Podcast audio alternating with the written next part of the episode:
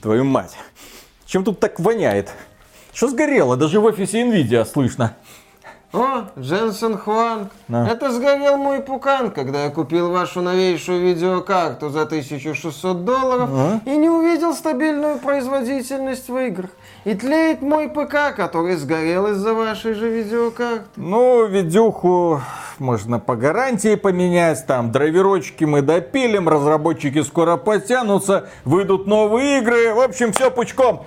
Ничего вы не допилите, оптимизации не будет, новые игры выйдут отстойными, и видеокарту по гарантии вы мне, как обычно, не поменяете. Как вы на свете держитесь с таким уровнем оптимизма? А я не хочу держаться, я хотел уйти, как настоящий фанат Nvidia, повеситься на вашем кабеле, но он оказался отвратительного качества и сгорел вместе с компьютером. Я вас услышал и обещаю, что в следующем поколении видеокарт мы все исправим. Сделаете видеокарту, которая будет запускать все актуальные игры в 60 FPS? Не, я ж не волшебник, но могу гарантировать, что мы э, положим в комплект надежный, крепкий, длинный кабель, который удовлетворит всем запросам наших фанатов. Да? Спасибо, благодаря вам поживу еще пару лет. Хотя зачем? Ну кто-то ж должен покупать наши видюшки. Э? Удачи! Что-то мне подсказывает, что с кабелем он меня обманет.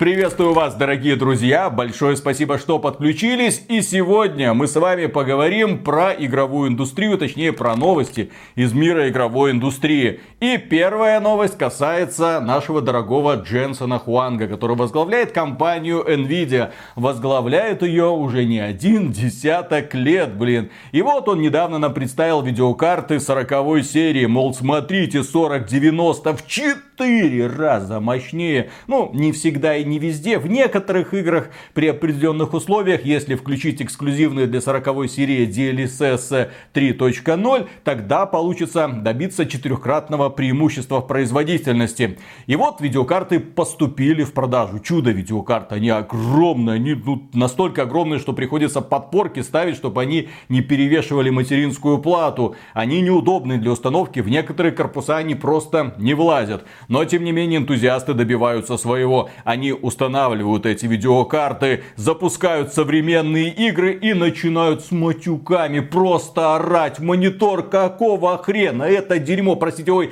это Gotham Knights, блин, не выдает мне 60 стабильных кадров в секунду в 4К. Да ёпт, я купил лучшую видеокарту на планете, а эта игра... Даже Дженсен Хуанг, есть вопросы? Дженсен Хуанг, может уже пора 50-ю серию представить, а то 40-я очевидно не вывозит. Я, да, купил видеокарту, которая теперь стала материнской платой, потому что больше всего того, что у меня есть в корпусе. Я распилил корпус болгаркой, потому что 4090 в него не влазило. Я купил, возможно, новый блок питания, чтобы у меня все было хорошо. У меня нет 60 FPS. Что за фигня? Что это за запах гари? Нет, ну у меня-то полыхает, но это какой-то запах, похоже, от видеокарты. Да, в сети начали появляться жалобы от пользователей. Одна за другой, Ну, одна сейчас за другой. известно о пяти таких вот несчастливых обладателях 4090, у которых начал плавиться разъем, куда подключается питание для видеокарты. Там специализированный разъем с переходниками, и вот ты подключаешь, и у тебя этот разъем плавится. И он плавится, да, при определенных условиях. Некоторые блогеры уже пытаются понять, что к чему. Они пытались добиться той же ситуации, чтобы у них тоже начало что-то расплавляться. И они в конечном итоге поняли, что не так. А дело не так, блин, с кабелем. Потому что если его мы, например, втыкаем вот в разъем, и он изгибается так или так, то все нормально. Перегрева не будет, плавиться ничто не будет. Но если он изгибается в эту сторону или в эту сторону, ну это я просто показываю свою руку, но он гибкий, да, то есть если он изгибается вот так или так, вперед или назад, то там уже происходит смещение контактов, перераспределение напряжения и возгорание. Ну, некоторые энтузиасты расковыряли этот кабель, посмотрели и, в общем-то, пришли к ожидаемому выводу. Качество кабеля очень и очень низкое. Некоторые блогеры советуют покупать специализированные кабели. Есть такие компании, которые делают высококачественные провода. Но вообще ситуация восхитительная в своей комичности. Видеокарта с рекомендуемой стоимостью 1600 долларов подставляется с трехгрошовым кабелем. Nvidia заявила о том, что собирает информацию об этом, изучает ситуацию, как это, э, я не была ли там такая формулировка, но она периодически мелькает, looking at the problem, смотрит на проблему, если в лоб переводить, и думает, что с этим дальше делать. Я повторюсь, вы, блин, продаете флагманскую карту. Даже не совсем флагманскую, карту для энтузиастов. Карту, цена которой завышена, в том числе потому, что это, ну вы знаете, супер, убер, топ и все такое. И в этой карте в комплекте лежит говнокабель, который может привести к расплавлению разъема. Это ж как надо не любить свою аудиторию. При этом люди отмечают, что в предыдущей 30 серии были тоже такие же примерно кабели, но проблем с ними не было, потому что они были куда лучшего качества. Компания Nvidia решила, ну, чуть чуточку сэкономить. Молодцы, добили своего. Ну ладно. Дело в том, что у компании Nvidia сейчас пригорает не только от того, что по сети распространяются слухи о возгорающихся 4090. Еще раз, с видеокартами, с видеокартами все нормально. Никаких проблем. Это говнопровод. Да, это, это конкретно из-за говнопровода. Его нужно просто поменять. Но это не главная проблема для компании Nvidia. Главная проблема заключается в том, что финансовые отчеты трещат. К сожалению, да, предыдущий квартал показал значительное падение. Больше радоваться толком нечему. 30 серия продается, если не в убыток, то прибыли особой не приносит. Цены на нее снижали два раза. И тем не менее это не способствует тому, что видеокарты сметают с полок. Некоторые китайские ритейлеры, как мы уже говорили в одном из выпусков, говорят, что ну вот снизили мы цены и чё? Почему никто не покупает? То что, нам еще ниже снижать? Тогда мы в себе в убыток, получается, будем продавать. Так это мы себе в убыток продавать будем. Мы этого делать, извините, не хотим. Поэтому ситуация сейчас подвисла. Единственное, на что могла рассчитывать компания Nvidia, это на продаже 4090. Но 4090 сейчас очень дорогая в производстве. И плюс появляются слухи от инсайдеров, которые говорят, что, а вы знаете, что компания Nvidia в принципе не делает большую ставку на 4090. Они поставили в магазины вот ровно столько, чтобы обеспечить более-менее внятный запуск и первую неделю продаж. А потом будут подвозить, но совсем по чуть-чуть. А почему? А потому что сейчас свою главную ставку они будут делать на видеокарты для суперкомпьютеров. Как они называются? H100 на 80 гигабайт. Одна видеокарта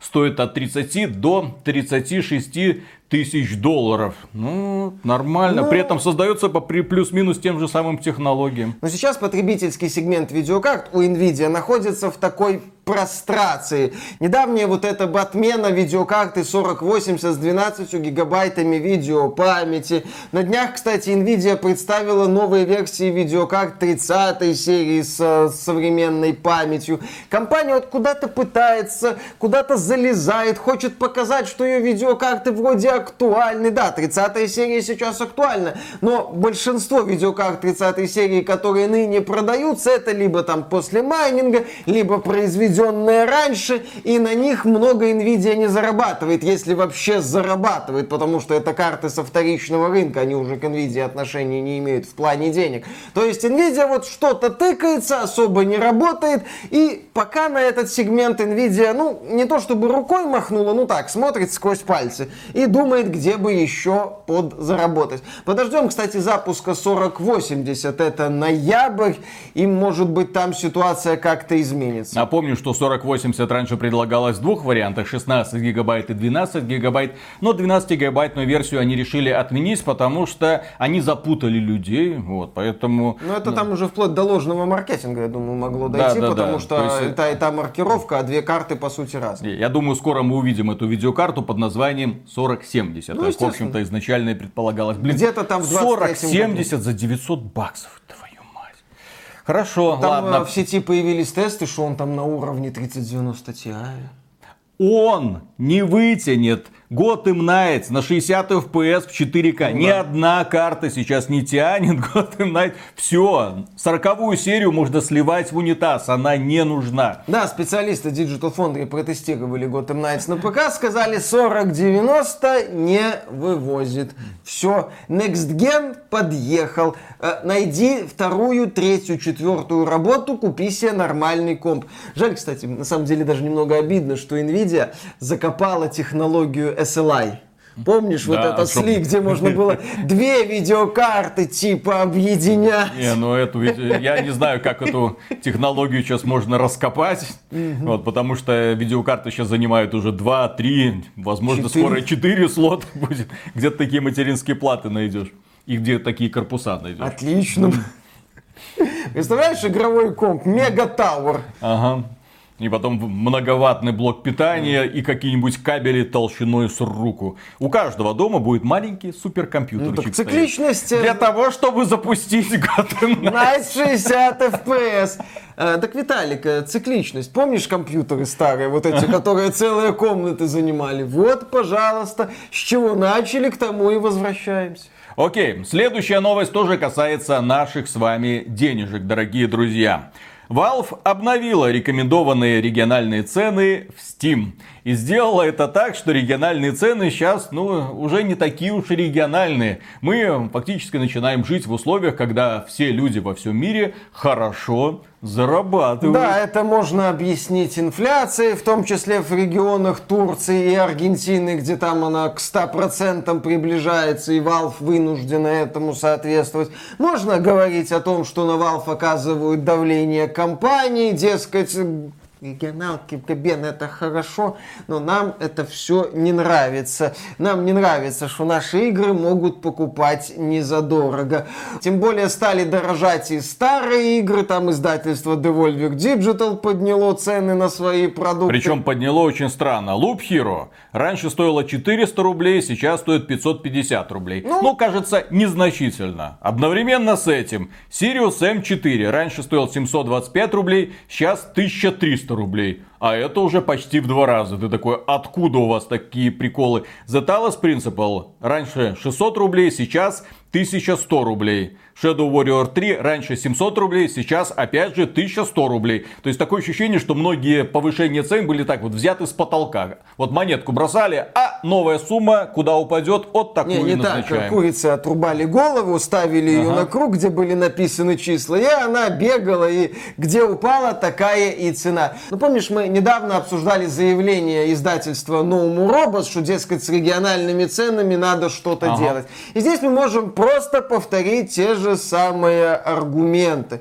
что люди будут просто уходить на торренты. Если в, в игре будет Денува, люди просто будут эту игру игнорировать. Вряд ли человек, для которого там 60 или 70 долларов это огромная сумма, будет покупать условный Dead Space ремейк или что-нибудь еще, какой-нибудь новый проект от AAA издателя или Прости меня, господи. Sonic Frontiers. Я не знаю человека, который готов заплатить полную стоимость за Sonic Frontiers. Ну, ну у меня работа такая. Э, вот. Но, тем не менее, там Денува, пожалуйста, там Persona 5 с Денувой, ну, там уже можно подумать, ибо игра великая и так далее. Но, тем не менее, проекты с Денува, которые продаются по неподъемным для жителей того или иного региона ценам, просто будут игнорироваться. Тем более, да, сейчас есть наша любимая донатная помойки, инди-проекты есть на торрентах, люди найдут чем себя занять, увы. Решение такое ожидаемое, грустное и неприятное. Ну, с одной стороны,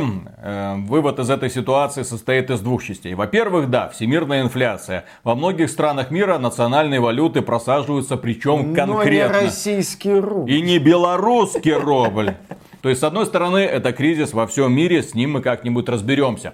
Но проблема также заключается в том, что издатели почувствовали свою уверенность в завтрашнем дне. Дело в том, что региональные цены это был обычный ответ на пиратство. Как бороться с пиратством? Предложи адекватные условия, и люди вместо того, чтобы идти на торренты, пойдут в Steam, купят игру по приемлемой цене. Конкуренция. Да, конкуренция. А сейчас появилась эта заноза в заднице, Денува, которую взламывают долго, которую взламывают криво. Ну, есть Эмпресс, единственная, по сути, девушка, которая, ну, как ну, она говорит, девушка, да, девушка. Э, хакерша, которая взламывает эту систему защиты Денува, делает это раз, там, два, три, ну, где-то пять игр в год. А игр выходит очень много. естественно, издатели почувствовали, что, а все, зачем беспокоиться? И так будем выпускать, и так вроде бы будут покупать. И в итоге это элементарно может привести к чему? Правильно, падение популярности игр в некоторых регионах, падение популярности издателей в некоторых регионах. Square Enix для многих, в общем-то, регионов уже не бренд когда она отказалась от региональных цен, и ее игры просто перестали Square покупать. Enix на днях выпустила новый Star Ocean, который в Стиме сколько там, несколько тысяч пиковый онлайн ага. взял. Все хорошо, а студия-разработчик Star Ocean почти банкрот, кстати. То есть ситуация складывается к тому, что региональные цены будут выравниваться, а издатели таким образом будут наказывать аудиторию, которая живет в странах, где средний заработок не такой высокий, как в США. Окей, посмотрим, ну, кто кого. Кто кого. Спонсор повышения цен Genshin Impact. Да, на это создатели донатных помоек из России, Белоруссии, Кореи, Китая говорят огромное спасибо, продолжайте дальше. Все деньги нашего населения останутся у нас. Да, и мы будем их доить через смартфоны в первую очередь. Я же говорю, то есть такое ощущение, что многие компании не до конца понимают, в принципе, в какой вселенной они живут. Они не должны расслабляться из-за того, что Денува защищает их от пиратства. Они должны, наоборот, напрягаться, потому что все большую популярность приобретают качественные, условно-бесплатные игры. Их становится, блин, все Даже больше и больше качественное, больше. слишком громкое слово. Мобильные игры, которые демонстрируют качественную проработку отдельных аспектов. Например, графики, презентации, интерфейс. Вот мы Undecember обсуждали. Это же не дона, это, это не донатная помойка. Это донатное чудо. Потому что разработчики действительно вывели донат на какой-то космический принципиально новый уровень. Но игра хорошо выглядит, бодро играется, предлагает удобный интерфейс как на ПК, э, так и на мобильных устройствах. И является, как это модно говорить в верхнем интернете, компетентно сделанной во многих аспектах. И вот сейчас, да, премиальным играм приходится конкурировать в том числе с такими вот донатными произведениями искусства. И тут уже, да, надо как-то выкручиваться, надо учитывать региональную специфику. Ну, если вы не учитываете, учитываете региональную специфику, региональная специфика начинает учитывать вас. Фьють ха. И мы наблюдаем за тем, что мобильные игры приносят все больше и больше и больше дохода. И показательный пример. На этой неделе в Steam вышла игра от Sony. Бывший PlayStation эксклюзив под названием Sackboy Big Adventure. Сак. Ну, Бой. на этот раз мальчик откровенно отсосал. Потому что э, пиковый онлайн э, был в несколько раз меньше, чем провалившегося Uncharted 4. Несколько раз, там, по-моему, 300 человек играло на пике. 600 человек. Я почти угадал. Я в два раза ошибся, но почти Игра вышла, да, это миленький, простенький такой платформер для детей. У нас есть видеообзор, можете с ним познакомиться. Мы были тогда не в восторге. И сейчас за 60 баксов покупать это на ПК, тем более не стоит. Ну там Денова нету. Ну там Денова так что, нету, если да, вам да, прям хочется миленького платформера, вы знаете, что делать. Но я к тому, что у компании Sony, да, есть четкая уверенность тоже, что ее бренды всем известны, хорошо известны. Можно их толком не раскручивать. Можно выпустить вот Sackboy Big Adventure, рассчитывать на какие-то сумасшедшие продажи. Во-первых, нахера Sackboy Big Adventure? На ПК не было Little Big Planet, и если бы они выпустили Little Big Planet 2 и 3, это был бы огромный подарок для аудитории, потому что там великолепнейший редактор собственных уровней, и само по себе это ну, отличное 2. приключение для четверых. Да, вторая часть, ну и третья, она тоже неплоха, она вышла изначально просто забагованная, не сильно отличалась от второй, поэтому технически провалилась. То есть нужно было выпускать эту часть, показать людям. Нужно было выпустить Bloodborne и потом удивляться продажам. Нужно было выпускать интересные игры, типа God of War, типа там Horizon, которые на слуху, которые на хайпе. Spider-Man. А внезапно, да, да, Spider-Man, естественно, Сэкбой, вы что, с ума сошли? Ну и Uncharted, да, который тоже провалился, по сути, получается, продемонстрировал значительно меньшую вовлеченность аудитории, чем тот же God of War и тот же Spider-Man. Там пиковый онлайн где-то в районе 10 тысяч болтался, что значительно меньше других эксклюзивов от Sony. А, Мы отмечали, что возможно это из-за того, что на ПК нету первых трех частей, э, и что может быть их бы стоило выпустить, но на прошедшей неделе студия Naughty Dog сказала пользователям ПК, желающим поиграть в трилогию Uncharted, идите в жопу. Положительный настрой аудитории PlayStation к Uncharted складывался не из-за последней части, а из-за второй части. Первая часть была неплоха, но не более. Оно было таким вот, да, крепеньким приключеньицем. Под Лару Крофт, да. Студия Naughty Dog тогда впервые пыталась сделать не аркадный детский платформер. Нет, они бы решили сделать такое взрослое приключение про искателя приключений на свою задницу. Натана Дрейка в стиле Индиана Джонс. Многим людям это, естественно, понравилось. Но раскрылись они по-настоящему в Uncharted 2. И Uncharted 2 является безусловным хитом, который я лично переигрывал, я не знаю сколько раз. Настолько мне это понравилось. И плюс там был классный мультиплеер, который компания не стала по какой-то причине развивать. Третья часть Uncharted мне кажется слабее, но там тоже есть несколько прекрасно поставленных сцен, которые я бы с удовольствием, наверное, сейчас переиграл. И эти игры, как ни странно, компания Sony переиздала на PlayStation 4 в составе трилогии Uncharted Nathan Drake Collection. Но при этом она не стала эту сборку выпускать на ПК. Почему? Что помешало компании Microsoft выпустить всю сборку Halo The Master Chief Collection на ПК, несмотря на устаревшую графику и несмотря на то, что многие игры за пределы Xbox 360 там и не выходили. Речь идет о Halo 3 и Halo Reach. Остальные части получили какой-никакой, но Anniversary Edition. Но эти игры с откровенно устаревшей графикой, но с великолепно сохранившимся геймплеем, который оценили по достоинству пользователи ПК. В случае с Uncharted, ну, переиздайте, а выглядит-то не как говно. На фоне многих современных релизов типа Gotham Knights вообще великолепно. Uncharted, да, эта, эта игра может слегка устарела графически, я подчеркиваю слово слегка. Но с игровой точки зрения проект сегодня все еще может многими восприниматься как задорное приключение. Вот, Sony подтвердила, что оригинальная трилогия Uncharted не выйдет на ПК, и вот почему. Далее прямая цитата. Мы посчитали, что хотя первые три приключения Натана Дрейка на PlayStation 3 до сих пор выдерживают испытания временем с точки зрения повествования, они требуют серьезной визуальной переработки. Ну, не такой уж и серьезной, Ну, чтобы соответствовать современным релизам для ПК и ожиданиям игроков. Поэтому мы ничего не будем делать. И вот Uncharted 4, который мне в свое время понравился, но я ее воспринимал именно как продолжение. Именно как такое вот легкое вступление. Я помню, чем занимался Натан Дрейк в первой, второй, третьей части. Сколько драйва и адреналина подарило нам это приключение. И после этого такое неспешное вступление на два часа, где два часа нет практически ни одной перестрелки. Ты смотришь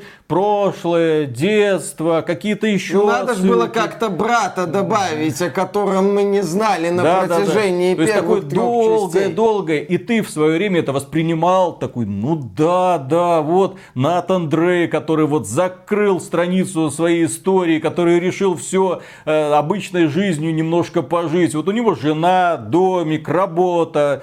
Дом, работа, Crash Bandicoot дом, дома. работа. И его это несколько удручает. Тут появляется его брат и говорит, слушай, пошли, у меня тут такие вот классные есть идеи по поводу нашего нового приключения. Вот, кстати, карта сокровищ, поехали. И Натан Дрейк такой, поехали, давай, давай, поехали. Это нужно было, но сейчас, когда ты играешь в Uncharted 4 в отрыве от первых трех частей, ты просто не понимаешь, что тебе за пургу в течение двух часов пытаются пропихнуть в голову. Зачем это? Я фильм только что смотрел. Там то же самое. Нахрена вы это повторяете? Только Дрейк почему-то похож на Спайдермена нового. Странное совпадение. Uncharted 4 был еще и прощанием серии от студии Naughty Dog. После Uncharted 4 Naughty Dog, да, выпустила вот это дополнение, которое про Хлою и Надин, которое тоже входит в состав ПК-версии. Но потом Naughty Dog не раз говорила, что все, мы закончили с этой серией. Если ее кто-то продолжит, то кто-то другой. Мы продолжаем наше путешествие в другом направлении. В направлении клюшки всевластия, как потом оказалось. Ну да, и когда человек, который не подготовлен трилогии, запускает Uncharted 4, он сталкивается с каким-то странным таким вот приключением, какое-то прощание, нам показывают уже уставшего искателя приключений. Это как Индиану Джонса смотреть с королевства... Четвертой. Да, с четвертой, да-да-да, смешно. А некоторые так и сделали. Вот. То есть э, это немного не то, это немного не так. Ну и да, Uncharted 4 в Steam с треском провалился. Увы. Ну и Sackboy Big Adventure тоже. Но что у компании Sony точно в этом году не провалится, так это God of War Ragnarok. Посмотрим. Во-первых, э, я более чем уверен, что игра получит свои десятки. God of War Ragnarok, по крайней мере, с технической точки зрения, обещает удивить. Потому что у этой игры на PlayStation 5 будет не одна, не две, не три, а четыре настройки графики. И эту игру можно будет запустить как э, Gotham Knights в 30 FPS. Можно будет запустить как полтора Gotham Knights в 40 FPS. Можно будет запустить как 2 Gotham Knights то есть в 60 FPS, а можно будет запустить как 4 Gotham Knights, то есть в 120 FPS. И это на самом деле прекрасно. И ты знаешь, э, я не удивлюсь, если вот в этом поколении PS5 мы придем к такому э, гомункулообразному отражению поколения PlayStation 3. Э, если кто не знает, может нас смотрят молодые люди, но во времена PlayStation 3 именно на консоли PlayStation 3 складывалось складывалась забавная ситуация. Из-за специфической архитектуры PS3 и процессора Cell, детище Кена Кутараги, который выкакал этот Cell, сказал, лол, Кек, это гениально. Один процессор, 8 сопроцессоров. Да, потом там еще, э, а потом там Sony пришлось изолентой прикручивать какую-то видеокарту от Nvidia, там страшно все было. Эта система была очень такой специфической, и создатели мультиплатформы смотрели на удобную, простую архитектуру Xbox 360, смотрели на PS3, блевали и плакали, и как-то пытались сделать. И мультиплатформа на PS3 по большей части делала то, что делает сейчас Sackboy Big Adventure в Steam полностью и за щеку. Но эксклюзивы от Sony флагманские. Показывали крутую картинку, показывали отличное техническое исполнение, и при этом были еще замечательными играми. Ну, такие как Killzone, вторая как Uncharted, второй. Но ну, то ты... Шторм.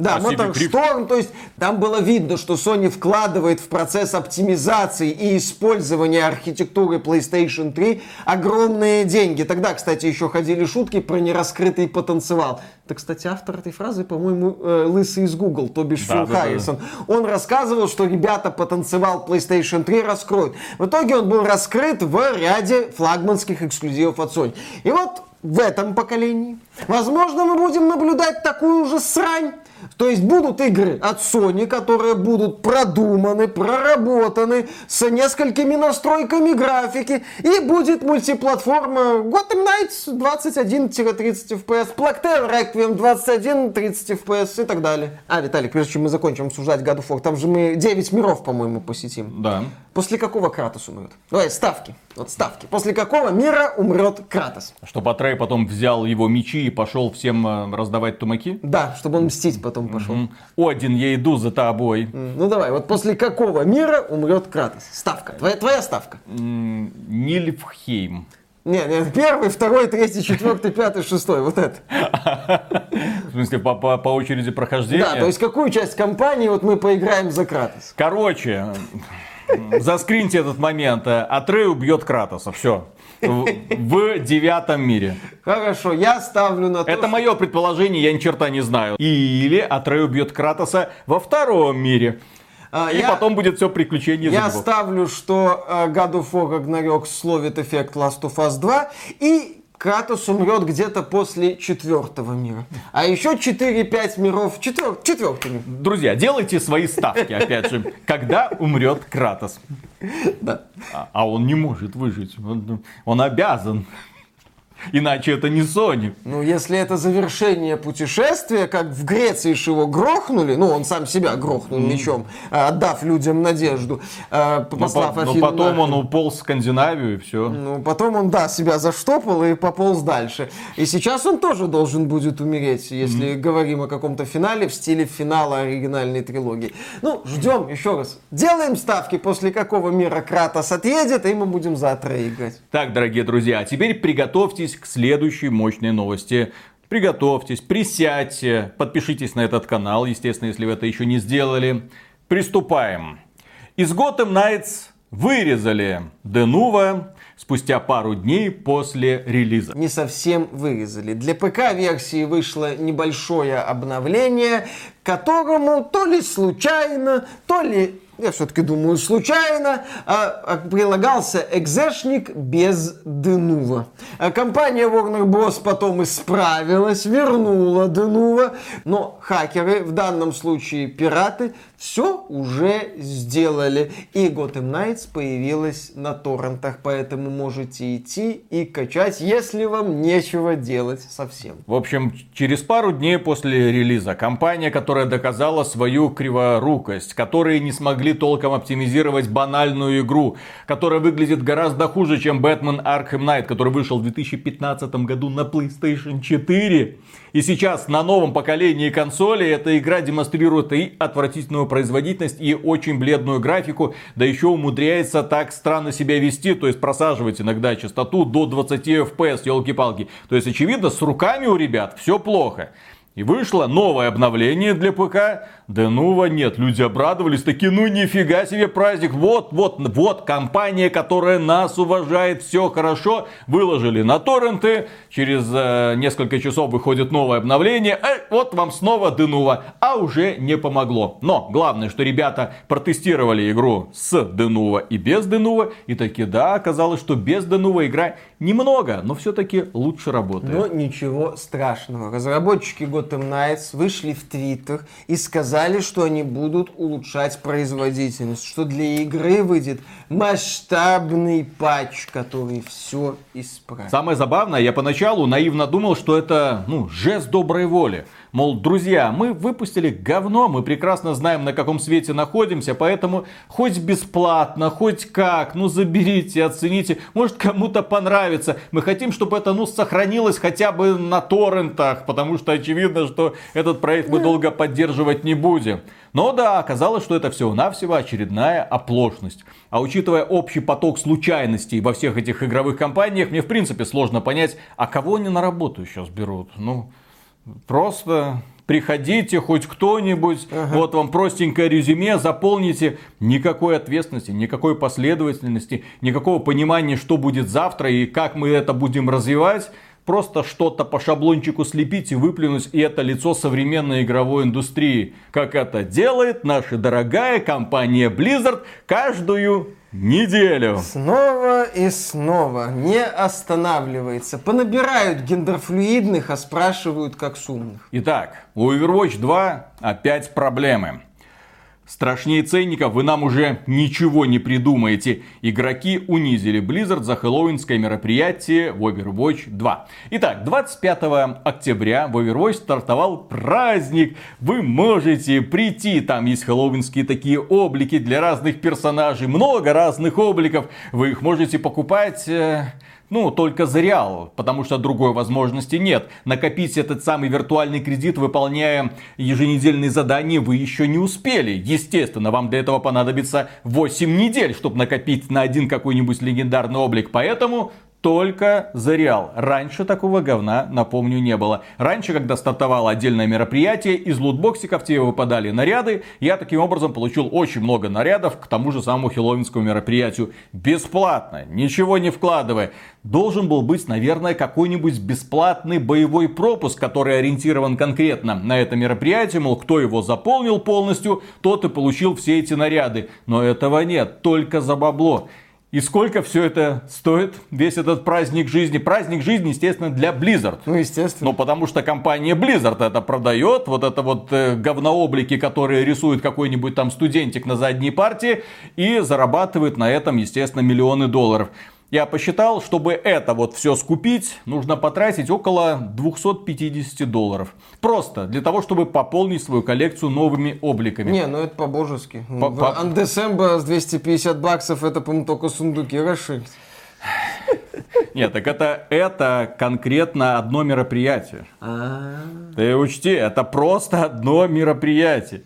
Это же не все, что есть в игре, ты покупаешь за 250. Э, там, чтобы все купить, нужно не одну тысячу долларов потратить. Люди ну, уже посчитали. Словно бесплатные игры, все как надо. Зато не надо платить на И когда компания Blizzard представила это мероприятие, она такая, ну, вот вам ролик красивый на ютубе, посмотрите. У этого ролика, когда я смотрел, было 1,2 миллиона просмотров и 39 тысяч лайков. Ну, если бы не было видно дизлайков, все было бы вообще замечательно. А так, там было, оказывается, 84 тысячи дизлайков. Людям настолько все это дело не понравилось. То есть каждая новость. Я вот захожу, вот у них есть куча разных каналов, они выпускают ролики к разным своим играм, и каждый просто вызывает жгучее неприятие. Компании уже люто ненавидят. Я не знаю сейчас другой компании, которую бы так же сильно ненавидели.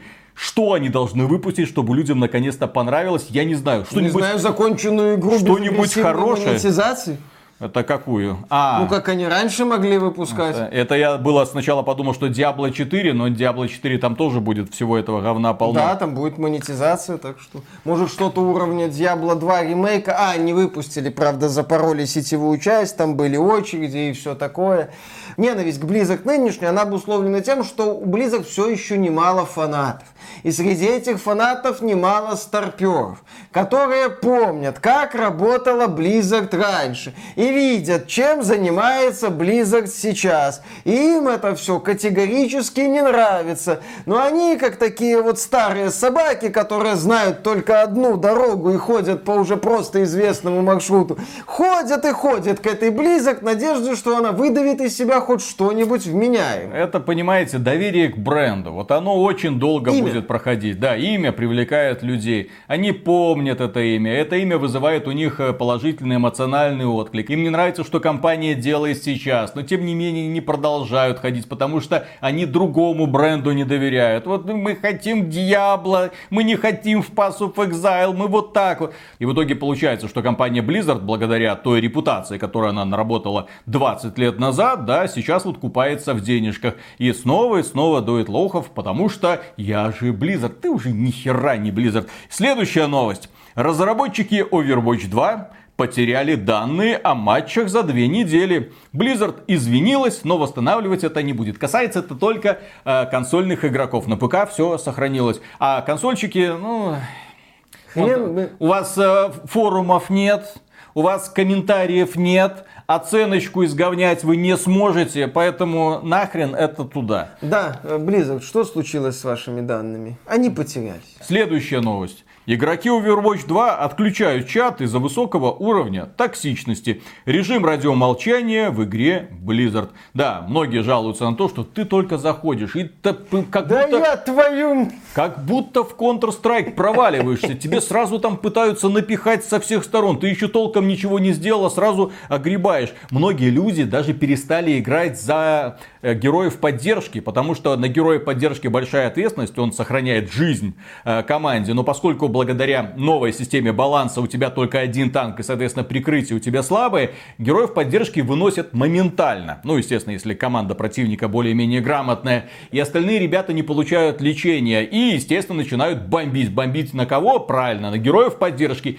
И многие отказываются играть за героев поддержки. И из-за этого время поиска партии возрастает. Очень сильно возрастает. Я там 5 минут могу сидеть, 10 минут. Не то, что я играю Overwatch 2 ни в коем случае. Просто иногда нужно записать какой-нибудь футажик, и вот ты сидишь и такой 10 минут, 15 минут. Это условно бесплатная игра, в которую играет сколько там, 25 миллионов человек? А, Что-то не верю. Они 20 миллионов отчитались, зарегистрировали. Ну, типа, пользователей ага. приобщилось к Overwatch 2 за буквально там стартовый период. Но сейчас вот все нормально. Ты пришел в интернет, добро пожаловать. Очень Что твоя странно. мамка делает сегодня вечером? Уровень токсичности в Overwatch 2 многократно вырос после перехода на условно-бесплатную модель распространения. Да, и э, люди начинают наконец-то понимать, что они оказались в этом самом токсичном В нижнем, нижнем интернете. интернете. Да.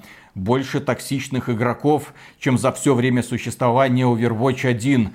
Товарищ пошел жаловаться на форум, Blizzard, естественно, поднял эту тему, мол, ну надо что-то делать с этими токсиками. Токсики настигли его и на форуме Blizzard. После этого он говорит, ну ребята, так нельзя. Банальное пожелание удачи в матче, ну good luck, have fun, теперь может закончиться э, получением в свой адрес оскорблений. Ну, во-первых, приходят новые люди, молодежь, которая, что такое ГГ? Сам ты галимое говно. Да. Ну и вишенка на торте. Э, В Overwatch 2 нашли э, симулятор изнасилований. Появились призывы не пускать детей в игру из-за плохой модерации. Дело в том, что в Overwatch, да, можно создавать свои собственные игры. Ну, И- режимы, да, Да, и там, ну, естественно, у людей есть чувство юмора. Порой это чувство юмора бывает очень странным. А компания Blizzard раздражает игроков. Раздражает уже не один год. Она их буквально бесит. Она делает так, что ты пытаешься эту компанию хоть как-то доущипнуть, чтобы ну хоть кто-то из этой компании почувствовал на себе твою неприязнь, да? Ну и особенно учитывая последние скандалы там с домогательствами в офисах. При домогателях, кстати, были хорошие игры. А сейчас, к сожалению, какой-то, блин, бардак. И вот ребята начали в этих самых свободных играх создавать отдельные режимы, и особой популярностью пользуется симулятор э, домогательств. Харасмент симулятор. Надо в этом режиме, для того, чтобы победить, оглушить жертву.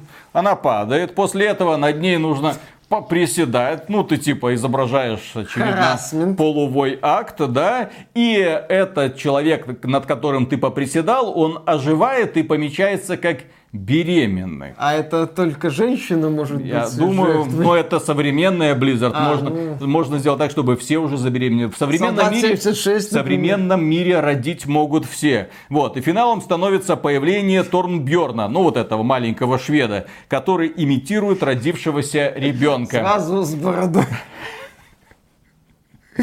Забавно то, что компания Blizzard начала бороться с этим режимом и словила по лицу эффект Стрейзенд. А именно, люди начали этот режим клонировать. Не, ну он забавный сам по себе. Нет, это, это просто дичь. Токсичность, такая вот дичь. Safe Это- space, да, это в принципе надсылает нас к такому, ну не самому старому интернету, но уже вот развитому интернету, когда туда влезло очень много людей, и интернет стал токсичным болотцем, таким задорным.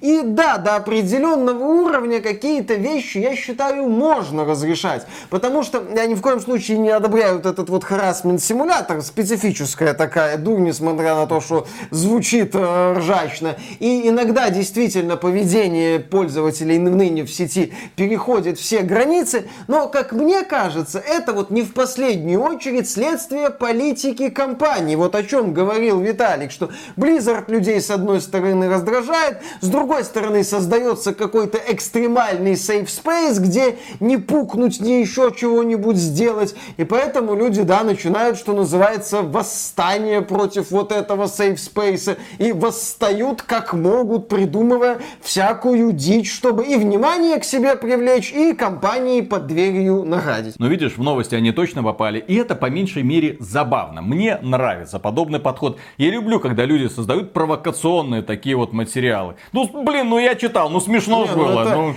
Это следствие, вот когда начинаешь чересчур сильно закручивать гайки, ты неизбежно получаешь обратную реакцию от сообщества людей. Но и опять же, все эти жалобы людей по поводу того, что, о господи, столько стоксиков набежало, эти все халявщики, эти условно-бесплатные игры, надо с ними как-то бороться, невозможно. Добро пожаловать в нижний интернет, сучки. Вот так вот.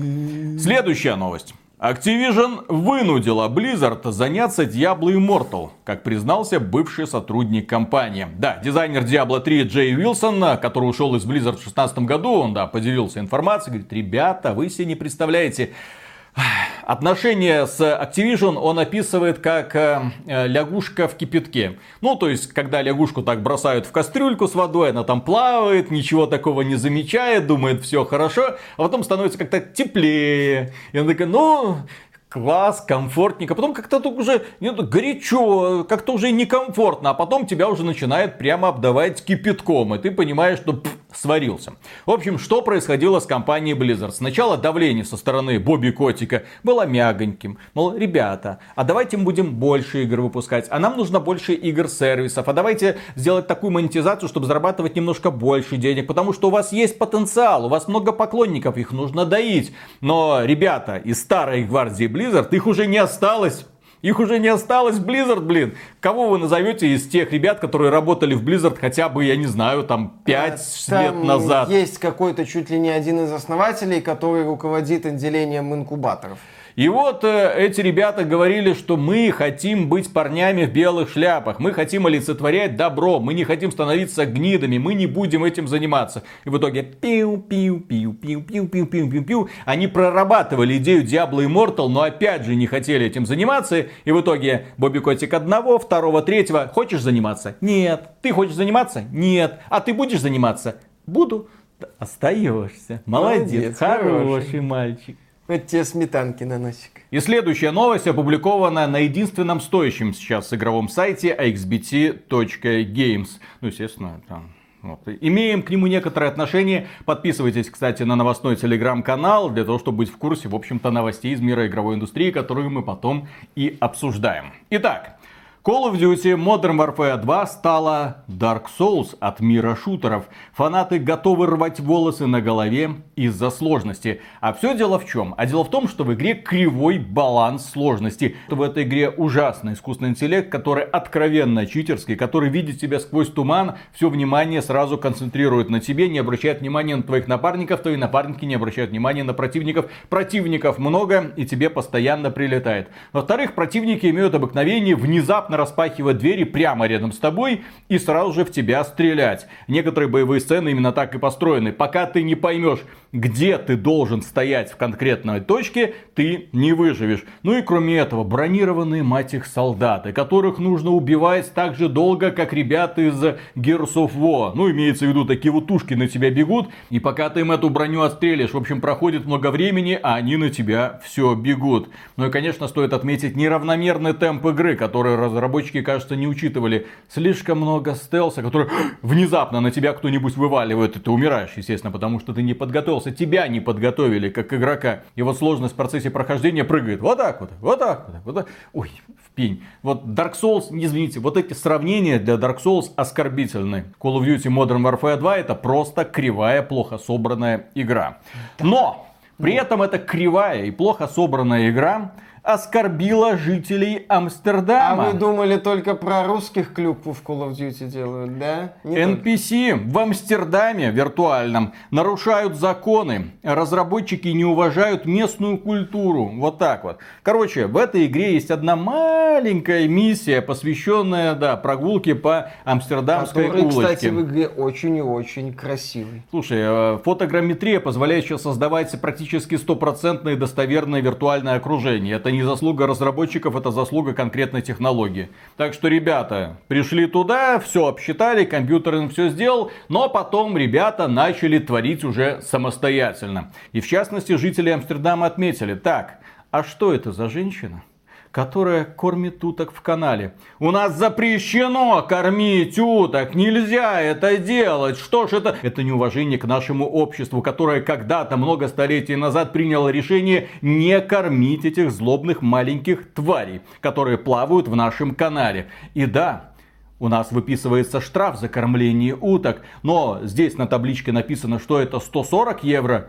А на самом-то деле это 180 евро. И я эту новость, когда читал, я такой, э, 180 евро за то, что уточек покормил. Вы там в этой Европе совсем двинулись, что ли? Свобода. Все как надо. Это свобода? Да. Не к такой свободе мы хотим идти, извините. Не, ну в Европе в этом плане очень грамотно дрессируют своих граждан системой штрафа, потому что у нас штрафы они такие безобидные, что на них, да, символические, на них люди внимания не обращают.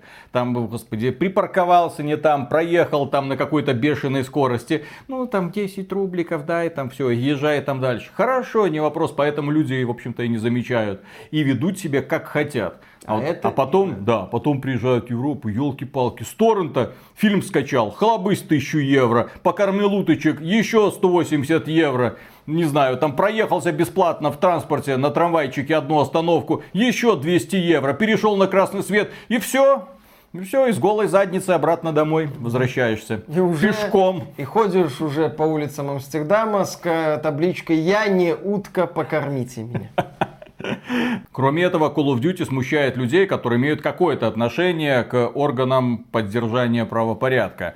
Э, в этой игре иногда нужно наводить э, оружие на гражданских, чтобы их успокаивать. Типа, успокойся, успокойся, да успокойся, да молчи, да все хорошо. Я тебе говорю, успокойся, что ты очкуешь? И в игре это странным образом действует. Но при этом люди говорят, что так это не работает. Нельзя наводить оружие на гражданских, чтобы их успокоить. Нужно с ними говорить тихо, размеренно, руками, мол, посмотри, я тебе не угрожаю. А ребята из Call of Duty действуют просто. Выстрел в упор в голову, а потом звонок. Гражданский ранен, срочно нужна помощь. Да, Ой, это сценарист новой Call of Duty, он ранен в голову, мозг не задет, не надо. А. Ну а дальше переходим к сделке между Microsoft и Activision Blizzard. Как известно, Microsoft очень хочет купить эту компанию за почти 70 миллиардов долларов. Компания Sony не хочет, чтобы Microsoft покупала Activision Blizzard. Британский регулятор насторожился и внимательно изучает эту сделку, запустив вторую фазу расследований. И благодаря этой второй фазе расследований становятся известны охренительные вещи. Ну, во-первых, да, сначала компания Microsoft говорила, да нет, ну, мы покупали Activision Blizzard из-за Candy Crush Saga, настолько это интересует. Могилочки. Call of Duty это, конечно, сильный бренд, но у него много конкурентов. Какие конкуренты? Назовите, а, пожалуйста. Назовите, пожалуйста, по очереди. Ну, я, я еще немножко подумаю, потом приду. Потом они начали рассказывать, что это невыгодно нам, чтобы Call of Duty не выходила на PlayStation. Потом уже, да, Call of Duty, он будет как Minecraft, он будет одновременно присутствовать на всех платформах, мы ни в коем случае не будем ограничивать авторов. И, и, а потом стало известно, что компания Sony говорит, мы эту сделку, вероятно, может быть, одобрим, если Call of Duty будет появляться на всех платформах и не появляться в Game Pass е. Тут Microsoft такая. Это вообще беспредел, это нельзя так. Не по понятиям это Джим, ну это глава Sony Interactive Entertainment Джим Райан. Нельзя так.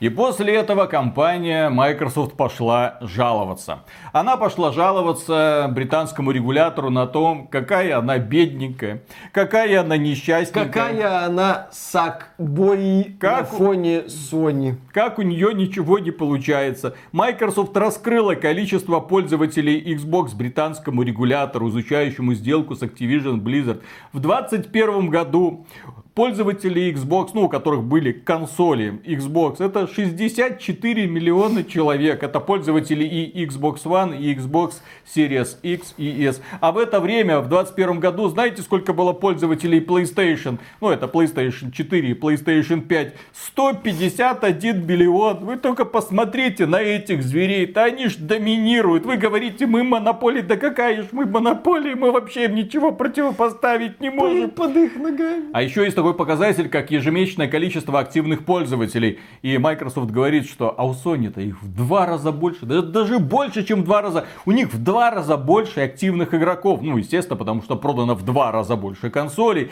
Нам нужна эта сделка. Вы же поймите, они же нас раздавят. Они каждый месяц, практически каждый квартал выпускают какую-нибудь топовую игру.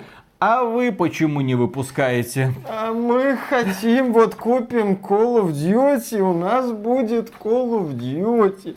Мы вообще, да, никто на рынке консолей. Разрешите нам эту сделку. И на этом фоне был опубликован финансовый отчет подразделения Xbox. Естественно, там каких-то конкретных цифр не называлось, но показатели печальные, причем очень даже печальные. Доходы с продаж консолей выросли на 13%. Если что, это мало. По данным аналитиков, Sony увеличила поставки в США в 4 раза, в Британию чуть ли не в 2 раза. И все это активно раскупается.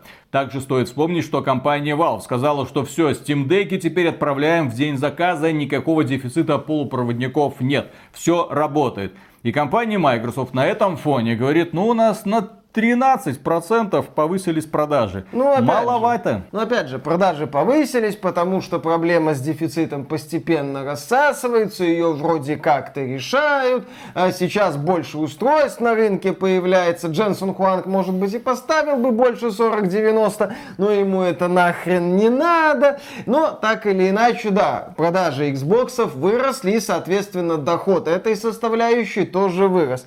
А вот сервисной частью, которая является вроде как фундаментом политики Microsoft, есть вопрос. Да, в том же отчете отмечается, что контент и сервисы упали на 3%, но это, скажем так, общий показатель, потому что компания Microsoft всегда пытается одни отделы смешивать с другими размывает отделами. Да, размывает данные, чтобы ни в коем случае нельзя было придолбаться. Но, тем не менее, заметно, что особого прогресса нет. И тем более это заметно по следующей новости, где компания Microsoft открыто признает, что не удовлетворена ростом числа подписчиков сервиса Xbox Game Pass. Он ниже, чем предполагалось. Изначально они хотели, чтобы количество подписчиков за год увеличилось на 78%. Ну, меньше, чем в два раза, но не намного меньше. То есть было 25 миллионов, допустим, станет там 40 миллионов. Отличный показатель.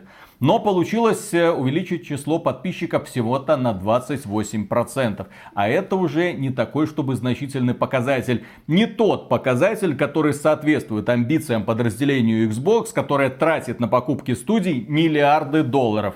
Да, там отмечается, что, дескать, количество подписчиков достигло потолка, там идут разговоры о том, что, ну, пока мы следим за этим. Да, Фил Спенсер сказал прямым текстом, в какой-то момент на консолях подписались все, кто хотел это сделать. И тут мы возвращаемся к нашему недавнему ролику, где мы обсуждали, а вообще, есть ли будущее у Xbox Game Pass? Не, ну как, Фил Спенсер же заявил, что Game Pass это прибыльный сервис, что его прибыль это что-то там 10-15 15% от общего дохода то ли игрового подразделения, ну, естественно, то ли, игрового подразделения. То ли Microsoft. Ну, в данном ну. случае, ну. еще раз, Фил Спенсер не называет конкретных цифр за пределами 10-15%. Фил Спенсер говорит, это вот часть, прибыль, это часть там выручки, это вот туда, это сюда, кручу, верчу. В общем, конкретных цифр не будет. Я вам что, какой-нибудь дурачок из Nintendo, которые выходят и говорят, продано столько-то миллионов консолей, продано столько десятков миллионов очередного Animal Crossing, продано столько двадцаток миллионов очередного Mario Kart, э, все вот так вот продано. Нет, у Фила Спенсера все немножко так вот в тумане, в тумане финансовых отчетов ну, Майк. И очевидно, что не соответствует ожиданиям это все, а когда это не соответствует ожиданиям, корпорация Microsoft начинает, естественно, будет начинать закручивать гайки, потому что по-другому и быть не может. Сначала ты рассказывал нам про захват чуть ли не всего игрового рынка, про долгую дорогу, но в итоге у нас окажутся миллиарды пользователей, а в итоге у нас, ну сколько, 25-30 миллионов пользователей, и это наш потолок, Филя. Мы не на это рассчитывали, когда тебе такие предоставляли ресурсы. Тем более, когда ты сам говоришь, что все, по сути, мы остались с Xbox. Есть еще пользователи ПК, которых мы пытаемся пересаживать на консолях, других консолях. Нас никто не ждет. У Nintendo свой стриминговый сервис. Недавно мы... Не надо. убедились в его а. качестве. Ладно, у них, есть, у них есть облачные игры. Есть компания Sony, у которой тоже есть свой стриминговый сервис, тоже по подписке, и люди им я не знаю, пользуются или нет, но тем не менее он существует. И есть теперь компания Microsoft, которая хотела завоевать огромное количество людей через э, смартфоны, но на смартфоны их не пускают. Поэтому компания Microsoft сидит и думает, так, нам нужна собственная облачная консолька. И у них был этот проект Xbox Keystone, который засветился на одной из фоточек Фила Спенсера, но это был старый прототип. И в итоге официальные источники Microsoft по поводу Xbox Keystone сообщили, что да, работы вели, релиз, ни к чему не пришли, мы проект заморозили, смотрим на партнеров, возможно, у них что-нибудь получится. То есть и здесь ничего не выходит. И именно поэтому я высказываю глубокую озабоченность. Прям как, не знаю, заседаю в ООН, говорю, ребята, задумайтесь, с Microsoft все не так просто. Задумайтесь, пока вот не Сегодня поздно. вы подписались на Xbox Game Pass, а завтра его уже может не быть. Ну, пока он есть, пока все еще это выгодное предложение, но без крупных релизов. Аналитики внезапно для себя сделали вывод, что количество подписчиков на Xbox Game Pass так активно не растет, потому что крупных релизов там нету. А Microsoft нам обещает, что попрет, попрет, вот в 23 году там Redfall, Forza Motorsport новая, Starfield, еще что-нибудь. Все будет зашибись, мы покажем вам, что такое крупные релизы в сервисе Xbox Ну, Game будет теперь 35 миллионов ну, может быть. И мне кажется, сейчас очень многое будущее Xbox и будущее Game Pass во многом, ну, не хочется сказать прям во всем, но это перебор, во многом зависит от сделки между Microsoft и Activision Blizzard.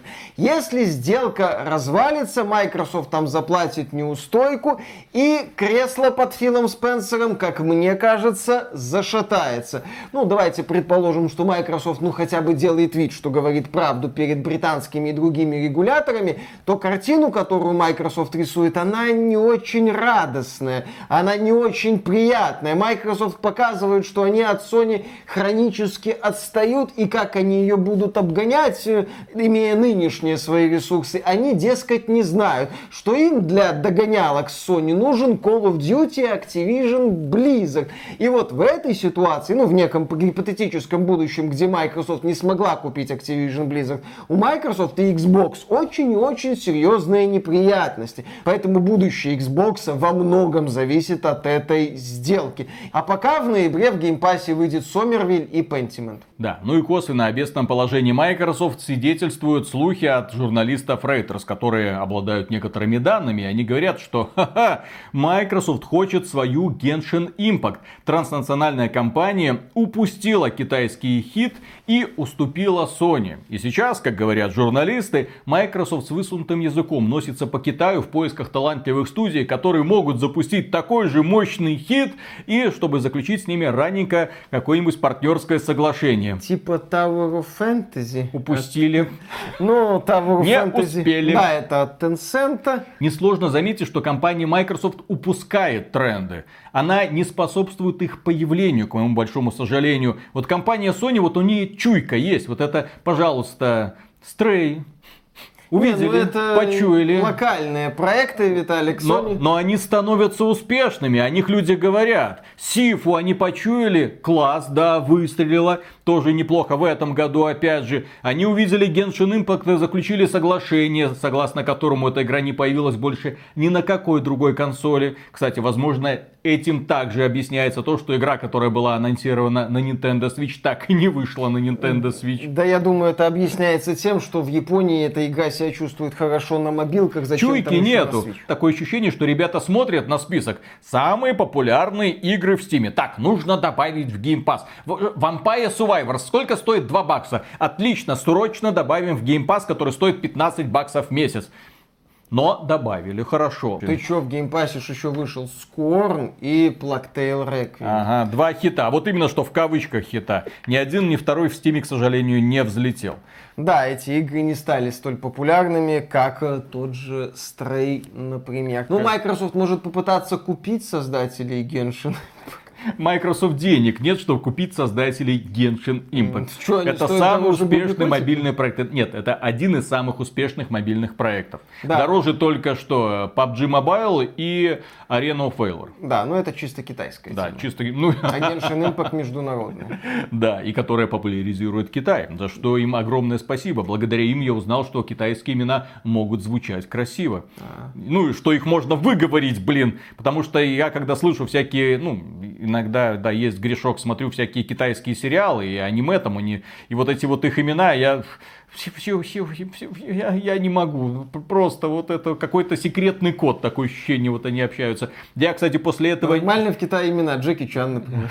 И именно поэтому меня все время поразило, что у каждого китайца есть, так сказать, свое имя, а есть имя для иностранцев, которое они придумывают в рамках своих компаний. И именно поэтому ты иногда слышишь такие потешные имена, которые, ну нет, не может быть, они их специально придумывают для того, чтобы казаться няшненькими, добрыми, хорошенькими. Там Бобби Котик, но это не китаец, конечно, но в Китае он бы смотрелся просто органично.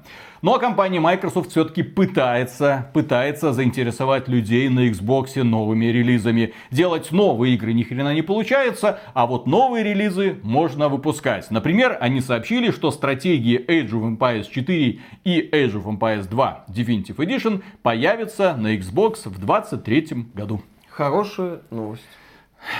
На Xbox же Клава, по-моему, Можно Клаву подключить. Ну, Нет, все. это хорошая новость, это замечательно. Как я много раз говорил, Xbox Series S для наших широт является идеальным вариантом, если у вас э, монитор там 1080p, вы купили себе эту дешевую игровую консольку, подключили Xbox Game Pass через аргентинский аккаунт, где-то там на год вперед оплатили за копеечку, и все, и наслаждаетесь жизнью, больше ни о чем не думаете. Подключить клавиатуру и мышку можно, в некоторых играх, не во всех, но в некоторых играх это поддерживается, будете кайфовать, почему нет. Ну и в данном случае, да, стратегии приходят на консоли, за что, опять же, компания Microsoft большое спасибо. Одна из немногих компаний, которая, в принципе, создает стратегии. И еще одна приятная новость. Microsoft анонсировала ремастер Age of Mythology под, под заголовком Retold.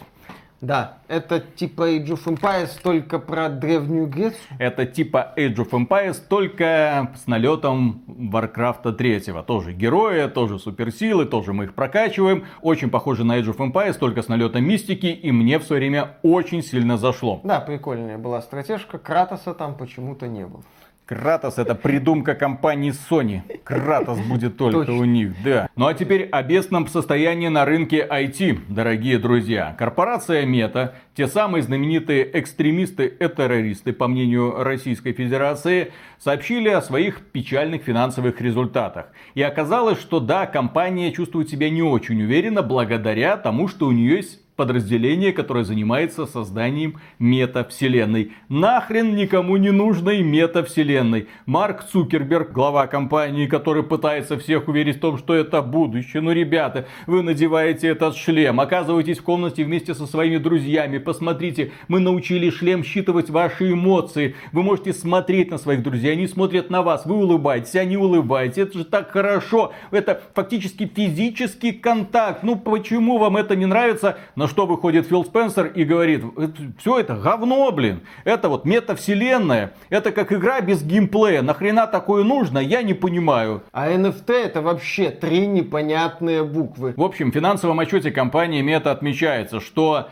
это подразделение VR и метавселенной генерирует 1% общей выручки компании. То есть это не чистая прибыль, а просто общая выручка. Да? 1%. Но при этом она съедает практически 18% бюджета всей корпорации Мета. Мягко говоря, овчинка не стоит выделки. И опять же, друзья, подписывайтесь на этот канал. Мы совсем недавно обсуждали ситуацию с VR. И очевидно, что компания Мета уже охладела к VR как к игровой платформе. Они пытаются его уже приспособить для корпорации, ну хоть как-то, чтобы хоть немного выручить денег на этой всей херне.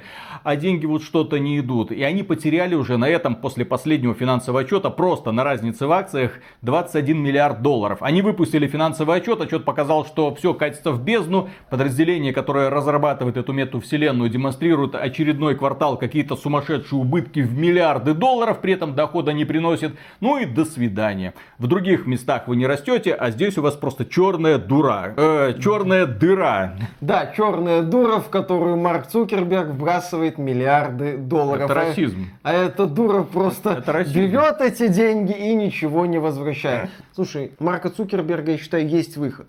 Он должен нанять одного выдающегося топ-менеджера. Он раньше в России работал, но недавно из России уехал. Они переименуют вот это вот подразделение метавселенная, допустим, в наномета, и Анатолий Борисович наглядно объяснит Цукербергу, как надо брать деньги и потом их не возвращать. Судя по косвенным данным, Чубайс у них уже работает, потому что подразделение метавселенная примерно так же эффективно себя показывает, как и Роснано или... Да, Роснано. Да? Роснано.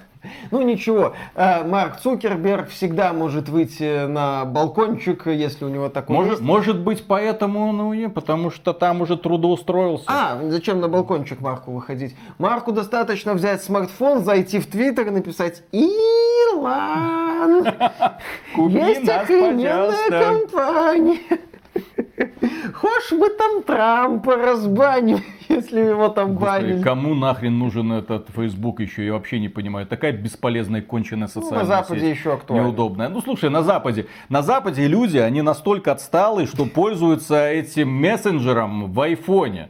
И у них вот эта война идет между синими и зелененькими сообщениями. Потому что они все пользуются этим мессенджером, потому что в Америке, по крайней мере, пользователей айфонов очень много. Да. И они вот этим встроенным мессенджером пользуются. Нет, чтобы Телеграм, блин, поставить. Совсем поехали. Но нет, вот у них война. И они могут общаться с пользователями Android, но пользователи Android, это у них зелененькие сообщения, лохи, а у пользователей iPhone синенькие сообщения, вот благородные ребят. И ты, не- ты не Чё? знаешь, это война.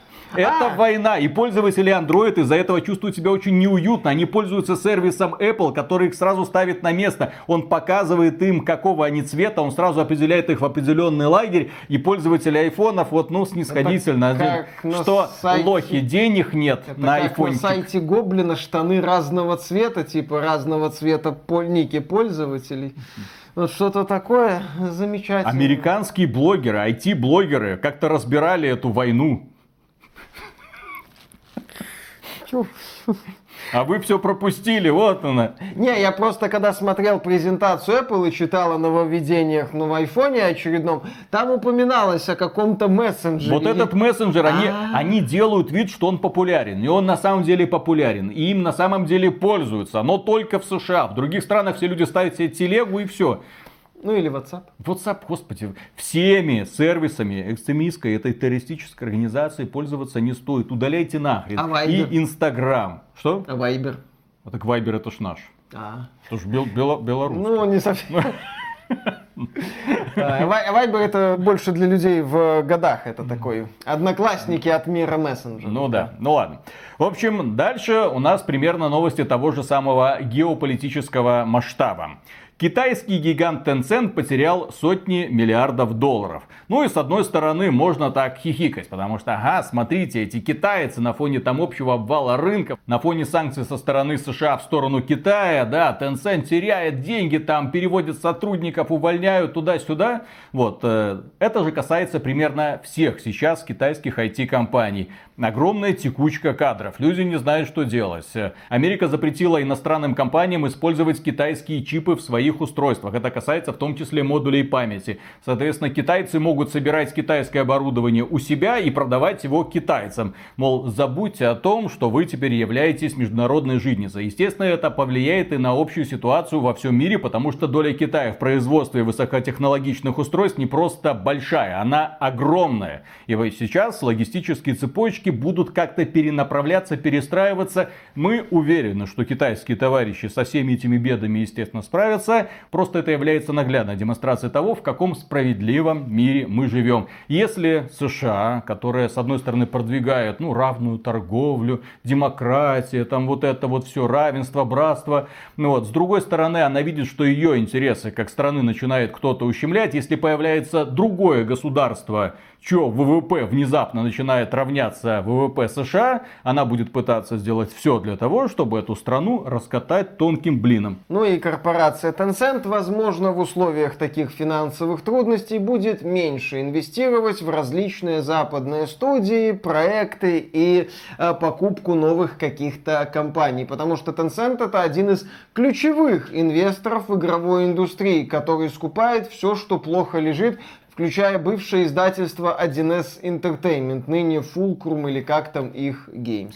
Ну и при этом, я надеюсь, китайские товарищи держат в голове печальный опыт российских товарищей, да, когда иностранные активы внезапно замораживаются, изымаются, и собственность тех людей, которые попадают под санкции, в общем-то, тоже накрывается медным тазом. Самое забавное в этой ситуации заключается в том, что Китай-то по сути ни в чем не виноват. Он просто слишком хорошо работает, а США считает, что это мера для обеспечения национальной безопасности. Вот вам и наказание. Когда-то не так давно Япония тоже демонстрировала демонстрировала подобное технологическое чудо, когда японские компании заходили на американский рынок. Это касалось и IT, естественно, это касалось и автопрома, и просто завоевывали все к чертовой матери. Стоило американцам подписать один маленький документик, и от технологического чуда Японии не осталось ничего. И теперь в списке самых дорогих компаний вы японскую, ну что там, Toyota осталось, по-моему, только, а все остальное ну, куда-то там смылось. то и есть. В общем, западным игровым студиям и компаниям будет сложнее получить деньги от Tencent. И главный вывод, дорогие друзья, из новости по Tencent, глобализация, ну сама концепция глобализации накрылась медным тазиком. Слита в унитаз к сожалению. и эффективно. Ну да, сейчас западным студиям и компаниям будет сложнее получить финансирование от Tencent, я в этом убежден. И, кстати, насчет западных компаний, которые отчаянно ищут финансирование. По данным информаторов, компания Sony проявляет заинтересованность в покупке польской компании CD Projekt. Да, слух Sony хочет купить CD Projekt Red и уже несколько раз обращалась с предложением. Об этом рассказал один отраслевой аналитик. И он отметил, что именно поэтому CD Projekt сейчас выступила с огромным количеством анонсов. Потому что поступило предложение с одной стороны, предложение с другой стороны. Очевидно, было предложение с другой стороны. Не только Sony, мы-то рассматривали идею, что их будет покупать, ну, то ли Microsoft, то ли Саудовская Аравия, то ли еще какой-нибудь крупный инвестор. Ну, Tencent да, возможно, Tencent приходил в гости для того, чтобы сделать хорошую инвестицию в Европе, а не в этой США, где черт его знает, как завтра все повернется. В общем, нужно было себя показать с лучшей стороны. И CD Projekt Red сразу сделала кучу анонсов. Вот вам новый Киберпанк. Вот вам совершенно новый Ведьмак, причем не просто новый Ведьмак, а целая трилогия. Вот вам какая-то необъявленная игра в открытом мире по Ведьмаку от какой-то внешней студии. Мы про нее еще поговорим. И вот вам какая-то игра по Ведьмаку от нашей внутренней студии, которая находится в США, в Бостоне. И еще какой-то проект по необъявленной интеллектуальной собственности. У нас такие планы. Вот, ребята, вот с завтрашнего дня. Все. И, кстати, да, и Ведьмак для консоли нового поколения будет в следующем году. У нас будет дополнение для Киберпанк 277, который очень круто выстрелил. Все у нас хорошо, дайте денег. Ну и вот сейчас они смотрят, выбирают. Так, смотрите кто готов предложить больше, кто готов предложить больше. И очевидно, что если компания Sony купит CD Projekt Red, это будет очень мощный удар, опять же, по компании Microsoft, которая, конечно, пытается сейчас э, приобрести себе в портфолио Call of Duty, Diablo и все остальное, но CD Projekt Red это, да, это сильный бренд. Сейчас это сильный бренд. Точнее, Ведьмак это сильный бренд, и Киберпанк это сильный бренд. Такие крепкие бренды, да, это будет неплохим приобретением для компании Sony. Ну, если сравнивать, что мощнее? Skyrim или Ведьмак 3? Ну, Skyrim. Ну, Skyrim, Skyrim. Пишите в комментариях, друзья, что вам... Сколько э... переизданий Skyrim было? А сколько переизданий Ведьмака 3? Куда, да, ну, куда вы вернетесь с большим удовольствием? В Skyrim или в третий ну, Ведьмак? Skyrim это еще раз а, явление, явление в первую очередь на сцене модификации, на сцене создания модификации. Ну, скажем так, это будет примерно равно тому, когда компания Microsoft купила Bethesda, как Не, мне кажется. Bethesda побольше. Bethesda это же еще а, и ну там еще и Doom, это, и Arcane, это и Machine Games. Нет, Bethesda это очень крупная компания на фоне нынешней даже CD Projekt Red со всей ее искусственной раздувательностью. Но если подытоживать, то да, это будет хорошим дополнением портфолио Sony. Тем более CD Projekt Red официально объявила, что таинственный проект Canis Majoris от сторонней студии это не что иное, как полноценный ремейк самой первой части части Ведьмака на движке Unreal Engine 5. Отлично. Проектом новость. занимается польская же студия Fool's Theory, которая раньше делала кривой, косой, с парой незанятных идей, такой стелс-боевичок с видом сверху, типа вор в каком-то странном постапокалиптическом высокотехнологичном мире. Игра называлась э, Seven Days Long Gun. Я проходил ее на релизе, я не особо радовался. Потом потом вышло улучшенное издание, я его уже не смотрел, так или иначе, у Full Sail есть один проект, и вот сейчас они делают ремейк Ведьмака на Unreal Engine 5. И это будет игра в открытом мире, судя по всему, это будет, да, ремейк. Ну, этого не будет. Да, то есть это не будет просто попытка перерисовать первый Ведьмак. Они полностью должны поменять концепцию игры, как мне кажется. И это будет круто, если они сохранят эту нелинейность, если они позволят собирать шлюх, э, собирать карточки с девушками, которых ты обольстил. Кстати, сами разработчики первого Ведьмака говорили, что этот элемент был сделан тупо и криво. То есть может как-то доработать. Не вырезайте его, пожалуйста. Нет, ну, то, что его надо доработать и как-то улучшить, я согласен с этим мнением. Ну, посмотрим, что это будет. Опять же, когда эта игра будет, никто не знает, в каком она виде будет, мало кто понимает. Открытый мир, окей, в первом Ведьмаке не было полноценного открытого мира. Там была четкая структура с разделением компании на главы. Поэтому, ну, подождем, да. подождем. Тем более, что студия там типа ветераны CD Project Red, э, окей. Ветераны, но громких имен там, к сожалению, нет. Следующая новость. Fallout 4 получит релиз для нового поколения консолей для PlayStation 5, Xbox Series X и S. Ну, игра появится в 2023 году в обновленном виде, возможно, 60 FPS, 2 4K. Gotham Knights. Предлагаю мерить производительность в Gotham Knights. Мне это нравится. Ну, и, кстати, обновление будет бесплатным. Это не будет как какая-то совершенно новая версия, мол, слышь, купи. Хотя, очевидно, ну, появ... это появится Skyrim, чтобы его еще раз продавать. Ну, елки-палки. Это какой-то Fallout 4. Да, там это просто, какой-то там просто обновление. Да, а вот да, Skyrim, Skyrim надо купить. Skyrim его не надо играть, для него не надо делать мод, вообще с ним не надо ничего делать, с ним его надо только покупать.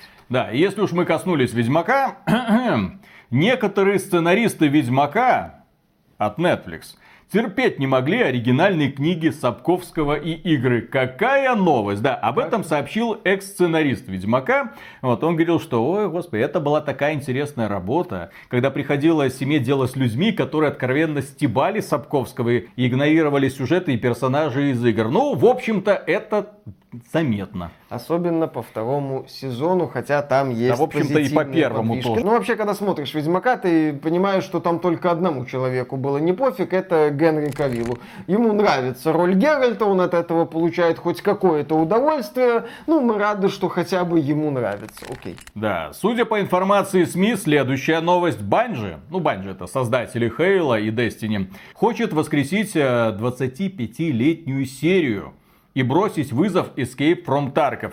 А что за такая 25-летняя ну, серия? Чем ой, там ой, занималась ой. компания Bungie 25 лет назад? Да, да, да. Те, кто сейчас Миша, подписан Миша. на Мандалор Гейминг, э, ухахатываются просто по полной. Да. Я уверен, тут единицы, в принципе, знают, что компания Bungie когда-то делала конкурента Дума только для macOS. Да, трилогия Марафон. Угу. По-моему, трилогия. Для Мака, точнее. Для, для Мака, да.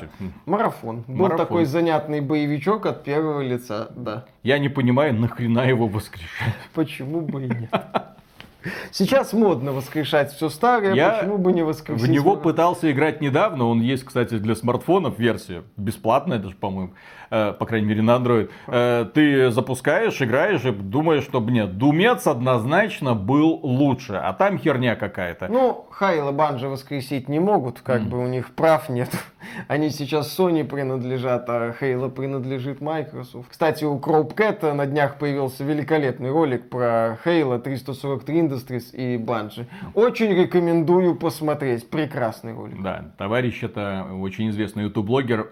Э, без всякой озвучки отлично выстебывает разнообразные проекты. Да, просто подбирает великолепный видеоряд угу. и заявление разработчиков. Следующая новость, то ли печальная, то ли обнадеживающая. Как вы знаете, создатели Disco Elysium, ну, те самые ребята, которые рисовали, придумывали сюжет, воплощали всю эту ведущие жизнь. Да, ведущие разработчики ушли из студии Zaum под давлением, видите ли, инвесторов. Ну, вроде как нам сказали, инвесторы злые, они какие-то там мошенники, какие-то мутные схемы. Ну, они требовали от разработчиков, чтобы они там делали, вероятно, какую-нибудь мобильную донатную помойку. Они сказали, нет, мы будем делать свою гениальную ролевую игру. Им сказали, иди нахрен, блин. Ну, это наши домыслы, мы не знаем, как было на самом деле, но на прошлой неделе появилась следующая новость. Создатель диска Elysium судится за ум. Первое слушание запланировано на ноябрь. Роберт Курвиц. Да, Роберт Курвиц сказал, что все, ребята, я поставлю вас на колени. Вы не выполнили свои обещания, вы меня выгнали из моей же компании, возможно, даже не заплатили какие-то денежки. Посмотрим, чем это все ну, закончится. Я, для меня эта новость больше обнадеживающая. Я все-таки хочу, чтобы Курвиц выиграл это дело. Может быть, в рамках этого дела он еще и интеллектуальную собственность Disco Elysium себе отсудит. И тогда у нас появится надежда на Disco Elysium 2 от создателей, от ведущих создателей Disco Elysium 1. А эта новость, я в эту новость хочу верить, мне это нравится. Я обожаю Disco Elysium, я хочу продолжение. Не от каких-то мутных эстонцев, а от правильных эстонцев. Еще одна новость проходит под хэштегом Миша ждал. Ой, иди нахуй. Из новой игры создателей Сабнотика, те еще говноделы. Не-не-не, Сабнотика Below Zero. Помните? Помните этот ножичек? Помните эту обезьянку? Вырезают помнит. микротранзакции. С релиза не прошло и месяца. В общем, ребята сделали игру под названием Moonbreaker. Такая занятная тактика. Да, и я сразу говорил, кусок говна. Неинтересно, скучно, никого не зацепит, кроме особо одаренных. И в общем, да, игра вышла. Он не заценил, ему даже не это интересно она в раннем было. доступе Какая вышла. нафиг я разница? не смотрю игры да, в раннем да, доступе. Я не смотрю я игры жду в раннем... версия 1.0, да. это не твои всрапые а рогалики, А вот вероятно ты теперь раннем... не дождешься версии 1.0, потому что создатели налажали системой монетизации. В эту игру никто не хочет играть, потому что там внезапно, это же создатели Сабнотика, там система Pay to Win. Это игра, которая любит наказывать людей, которые много гриндят, а потом приходит и забирает у них то, что только что нагриндил гриндил, блин, ненавижу Сабнотика Белузиру, конченая игра, конченая обезьянка, блин, за это геймдизайнерское решение просто нужно наказывать сраным тапком, блин. Да, да, да. Да. И, в общем, да, они сделали игру, и да, там внезапно оказался pay to win, и сейчас такие, ой, вы знаете, мы, конечно, посмотрели в нашу новую игру, а мы такие создатели, такие знаменитости, Миша нас ждет, а играет меньше 100 человек онлайн. А на пиковый онлайн у нее был 882 человека. Никто не хочет раскрашивать наши фигурки, никто не хочет их коллекционировать, что ж такое не так. В общем, мы решили сделать игру лучше, деньги вернем, в общем, будет монетизация чисто косметическая. Мы многое поняли. И, кстати, у них издатель кто? Правильно, корейцы из Крафтона. Я недавно верил в корейцев. Я думал, что корейцы нормальные ребята. Но потом поиграл в Андесембо и понял, что им самое место в игре в кальмара. Вот всю вот эту вот бригаду разработчиков вот собрать и играть в кальмара. Вот победитель получит все, блин. Все, все Оста- донаты, Остальные, блин. Победитель получит все. Все, что Виталик задонатил Нельзя быть такими жадными тварями, блин. Ну нельзя быть. А здесь потенциально, я не знаю, кто принимал решение, но, вероятно, потенциально хорошую игру Миша ждал. Ну вот, взяли и испоганили донатами. доступ, версия 1.0, все и в клаве. Ага.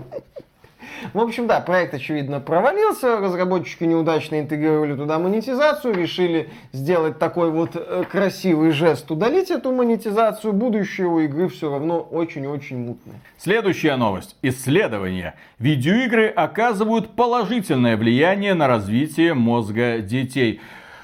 Дорогие дети, если вы нас сейчас смотрите, позовите к экранам своих родителей и дайте им прослушать от начала до конца эту новость. Если особенно родители вам запрещают играть или говорят только 20 минут или там только один час. После этой новости они скажут, товарищ, играй, вот все свободное время в школу не ходи, только играй. Мы заботимся о тебе, в первую очередь, только о тебе и думаем. Итак, сотрудники Американской медицинской ассоциации провели исследование, там собрали кучу детей, тысячи человек, детей от 9 до 10 лет, и два года их наблюдали. И в результате оказалось, что те, кто регулярно играют в игры, имеют более развитые двигательные навыки, чем их не играющие сверстники, запоминают информацию быстрее, легче и точнее. И также эти исследования показали более высокую активность мозга в областях, связанных с концентрацией и памятью во время выполнения тестов. Но еще один момент. Между двумя группами, кто играет и кто не играет, не было обнаружено существенных различий в тестах на психическое здоровье. Это очень важно. Но, так, дорогие дети, мы сделали все для вас, все, что могли. Теперь родители быстро, быстро, быстро уводите от экранов, потому что у нас есть следующая новость. И согласно еще одному исследованию, люди, которые играют много в компьютерные игры, особенно мультиплеерные, очень быстро становятся расистами и сексистами. Ну и всяко разными фобами. Гомофобами. В общем, ужасно. Там на Даже самом... геи становятся Да, гомофобами. Это на полигоне недавно был материал, где, дескать, исследовалась тема фашизма и Вархаммера, и фанатов Вархаммера, как они там как-то с этим связаны. Я, к сожалению, подробно эту статью не читал, но там такая проблематика поднимается. Вообще сейчас в прогрессивной части интернета там тема, дескать, а вот вы знаете, вот эти а, радикальные правочки, они геймеры, или напротив, правочки, они учатся у геймеров, как там всех ненавидеть. Как-то там это, наверное, друг с другом между собой переплетается. Идиотия на марше. Твиттерные активисты в панике. Они в панике еще и потому, что Илон Маск Твиттер купил, и там агент Дональд может вернуться. Их там вообще тогда разорвет в тряпке. Но это да, это тяжело, мир страшен. Слушай, те ребята, которые набрасывают что-то на вселенную Вархаммера, особенно Вархаммер 40, пусть они почитают историю орденов. У них там волосы побелеют мгновенно. Ну, так в этом как бы смысл этой вселенной. Это жестокая вселенная. Вселенная, построенная на войне. Естественно, там концепция фобии, ненависти будет на первом месте. Без этого как бы никак. Поэтому, когда я наблюдаю вот такие вот жестокие, свирепые вселенные, и как они пытаются в том числе соответствовать современным тенденциям, дескать, орки, они-то ж не такие плохие, они-то нормальные, или там вот эту расу не надо показывать плохо, это выглядит смешно и нелепо. Ну, окей, хорошо, пытаются соответствовать. Осталось только разобраться с этими вот э, истами и фобами из числа фанатов, и все будет замечательно. И на это обратили внимание, естественно, чиновники Российской Федерации. Они вряд ли на это обратили внимание, они к этому пришли своим ходом. Я не буду здесь ни на что шутить, у нас пока нету таких законов, но мало ли меня еще как-нибудь Так, примут. согласно данным коммерсанта, Минэкономики в сотрудничестве с Минздравом, Роскомнадзором и Минцифрой готовят законопроект, который обяжет разработчиков и издателей игр маркировать контент по возрастным категориям и также запретит в России выпуск и продажу видеоигр, которые содержат информацию, запрещенную для распространения. Первая часть этой новости. Маркировать возрастными рейтингами. Уже есть. Уже есть, работает, вероятно, исполняется не всеми. Теперь те, кто остался из издателей и разработчиков, будут вынуждены это исполнять. Окей. и так это к этому претензий никаких. Это должно быть, естественно, если к этому подходить, конечно же, В грамотно. России, по-моему, действует эта европейская система PEGI. Ну окей, в условиях санкций появится PEGI.ru, допустим. Ладно, это такая тема категории. Будет это несложно. Мгм. В условиях санкций появится специальный сервис скрепы.ру, который будет, естественно, одобрять, где вот списочек хороших игр, плохих игр, не очень, одобрено, блин, патриархом Кириллом. Да. Э, The game is rated M for Мизулина. Шутка с долей скорби, потому что в этой новости есть другая часть по поводу запрета в России выпуска и продажи видеоигр, которые содержат информацию, запрещенную для распространения. И вот здесь не так давно мы получили уже блокировку, в общем-то, безобидного сервиса под названием Metacritic. Из игры Widcraft, где там использовалась э, травка. Да, вот эта вот идея запрещенного в России контента, там уже в первом чтении приняли закон о запрете ЛГБТ-пропаганды. Что бы это ни Да, значило. вот именно, чтобы это, Что блин... это значит? Кто мне это сформулирует? Опять же, когда там мы как-то... Гейские выс- шуточки подходят под Да, гей-пропаганду? то есть это как бы высмеивание или пропаганда. Кто это? Ну, понятно еще раз, для чего это сделано, как это будет решаться. Здесь э, иллюзий никаких никто не питает. Но вот эта тема с потенциальным запретом игр, где есть неподобающий запрещенный в России контент, это к чему может привести? К блокировке Стима, к попытки создать какой-то Китай на минималках, где люди будут выходить в Steam всеми правдами и неправдами под VPN. В Китае же Киберпанк 2077 официально не выходил, что не помешало ему там стать хитом. То есть будут использоваться обходные пути. То есть смотрите, что происходит. Э, мы много раз приводили в качестве примера китайский игровой рынок, где, да, много всяких запретов, и пользователи вынуждены в этих запретах как-то крутиться и обходить. И они умеют это все обходить. В Китае две версии Steam. Одна официальная, в которой сколько там, то ли 20, то ли 30 официально игр. Одобренных. Официально одобренных. Есть международная, куда люди имеют доступ, опять же, через VPN.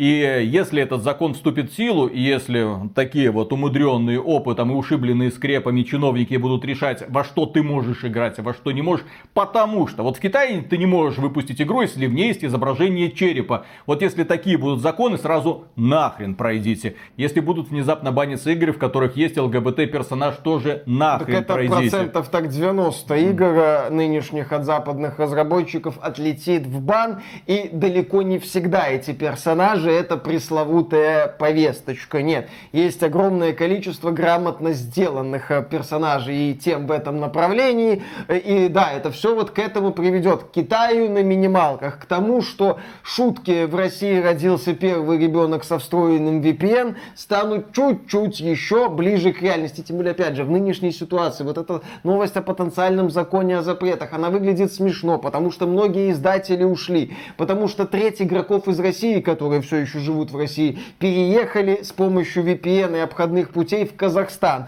Кто-то там переехал в Турцию, кто-то, возможно, в Аргентину. Люди уже сейчас ищут обходные варианты и активно ими пользуются. Вот этот вот закон, он ситуацию не улучшит, а только ухудшит. Не время и не место для этого закона, да? Тем более, мы тут пару подкастов назад или даже в прошлом обсуждали финансирование российских игр. То есть, с одной стороны, вы рублем поддерживаете разработчиков из России, с другой стороны, будете в России банить Steam, чтобы эти игры были только в VK Play. Это настолько вот, ты когда просто начинаешь об этом думать, у тебя такие идиотские картины начинают в голове появляться, что думаешь, не надо, не надо. И самое главное, когда говорится о каких-то запретах, о каких-то ограничениях игр, игнорируется один момент – монетизация. Какая проблема в современных играх получается, если верить вот этому закону? Кровь и гей. Отлично. А то, что многие игры это виртуальное казино для детей, это... Ну, да, ну, то, что такие... Андесемба выходит в том виде, в котором выходит, где нужно питомцу платить для того, чтобы он собирал шмотки, которые разбрасываются по арене, где есть в принципе win. Извините, ребята, если говорить про какой-то законопроект, то я бы на законодательном уровне запретил бы игры, в которых есть pay to win. Я Просто сразу, автоматом, нахрен. Я напомню, что когда мы говорим о Китае китайской специфики мы говорим о трех составляющих.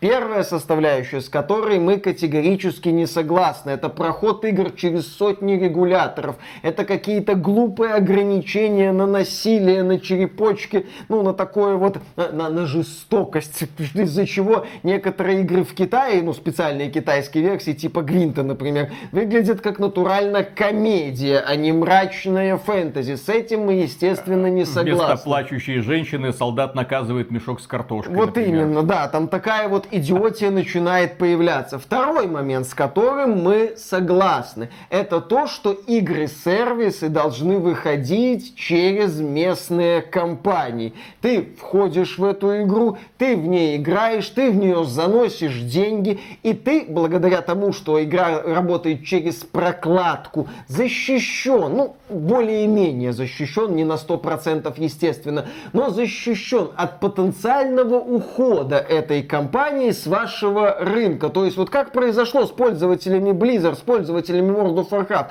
Blizzard сказал, идите в жопу и все. И люди такие, а а чё, я хочу, я а я бы... деньги платил. А я деньги платил, я подписан, Blizzard такая, если бы ты знал, насколько нам похрен, то ты бы расплакался. Замечательно. То есть мы считаем, что такого быть не должно. И еще один момент, с которым мы тоже согласны, это ограничение на монетизацию. Это ограничение на донатные помойки. Это ограничение на донаты среди несовершеннолетних. Это важно, это нужно. Что мы видим от российских законотворцев? Окей, насилие геи, отлично. И сейчас- Лесбиянок не надо, лесбиянки останьтесь. Я очень хорошо. хочу, чтобы меня услышали люди, которые, вероятно, эти решения или принимают, или могут повлиять на их принятие. Коммерсант пишет, что это надо для обеспечения безопасности контента компьютерных игр для здоровья граждан и для профилактики совершения общественно опасных деяний под влиянием игрового контента. Присмотритесь внимательно на мир вокруг себя. Дело в том, что игровая индустрия с 90-х годов привлекла уже не один десяток миллионов человек. Это конкретно у нас. Выросло огромное количество людей, которые никогда не смотрели на эти рейтинги. Которые играли в самые жестокие, самые кровожадные, самые отвязные, отмороженные игры, которые когда-либо выходили. Manhunt. Сейчас таких нет даже близко. Сейчас добренькие, веселенькие. Никто не пытается на эту сторону даже заходить. Бедный Кратос, который раньше рвал и металл, сейчас, ну, такой добрый товарищ. У него бородка, у него топорик. Он такой Бой. канадский дровосек. У него есть сын, да. Они вместе путешествуют по скандинавскому миру. А что Кратос творил до этого, про это компания Sony предпочитает не Что там вспоминать. с Я к тому, девчонками? что на этих играх уже сейчас выросли десятки миллионов человек. Совершенно нормальных человек. И сейчас в России пытаются вводить законы, которые будут пытаться ограничить то, что ограничивать не надо, на мой взгляд. Возможно, кое-где стоит подкрутить гаечки касательно тех или других идей, которые внедряются через западные игры, но и только. А приводить игры к китайскому сценарию не стоит, пожалуйста. Ну, я повторю, что если и приводить к китайскому сценарию, то к китайскому сценарию по противостоянию монетизации. Если будут приниматься подобные поправки в федеральный закон, то я очень надеюсь, что эти поправки основываются на проведенных исследованиях. Исследования были, серьезные исследования, да, исследования проводились на детях, да, сравнивались контрольные группы и те, кто играют, да, какого возраста были эти дети, или вы просто вот так вот с потолка очередную странную идею пытаетесь просто зафиксировать в федеральном законе, потому что у вас такое вот мироощущение. Да, в общем, креатив не очень, автор не прав. И на этом, дорогие друзья, у нас все. Огромное спасибо за внимание. Поддержите этот ролик лайком. Это очень сильно помогает бороться с алгоритмами Ютуба. Для того, чтобы поднимать нас и чтобы нас увидело как можно больше людей. Мне кажется, обсуждаемые новости этого заслуживают. Подписывайтесь на канал. Ну, естественно, мы выражаем огромную благодарность людям, которые становятся нашими спонсорами через спонсору, Patreon или YouTube. Друзья, все ссылки в описании, чем вам удобнее пользоваться. Ну а также, ребята, кто нас поддерживает во время стримов, заходите к нам на стримы. Теплая, ламповая атмосфера. Мы там не просто сидим и краем, мы там душним по полной программе, обсуждая в том числе последние новости. Да. И общаемся с людьми. Разговорные стримы. Только так. Пока. Как и каждая уважающая себя порноактриса, как ее у нас тут зовут? Ева Элфи. Ева Элфи. Господи, даже приходится заглядывать, настолько мне на нее плевать. Вот. Но, тем не менее, как и всякая уважающая, уважаемая, вышедшая на пенсию в 25 лет, потому что кому-то уже нужна с дряблой жопой, да, извините, она превращается в стримершу и блогершу. И, естественно, она мнит себя частью геймерской культуры, потому что, ну а кто еще на нее, извините, дрочит. И Ева Элфи ездит по всему миру и пристает теперь геймерам с вопросом. Вот она поехала в Сингапур на International 2022 и спрашивает у ребят, которые играют в Dota 2, а вот что лучше, Дота или секс? Вот что ты выбираешь, с парнями катку сделать или с девушкой там уединиться на 5 минут? А может быть даже на 10, а может быть Ой, даже 10. на 15. Ой-ой-ой-ой. Есть такие легенды, что Ну, да. некоторые могут и 15. А некоторые могут и всю ночь. То ли три, то ли четыре раза. 15 раз. 15 раз.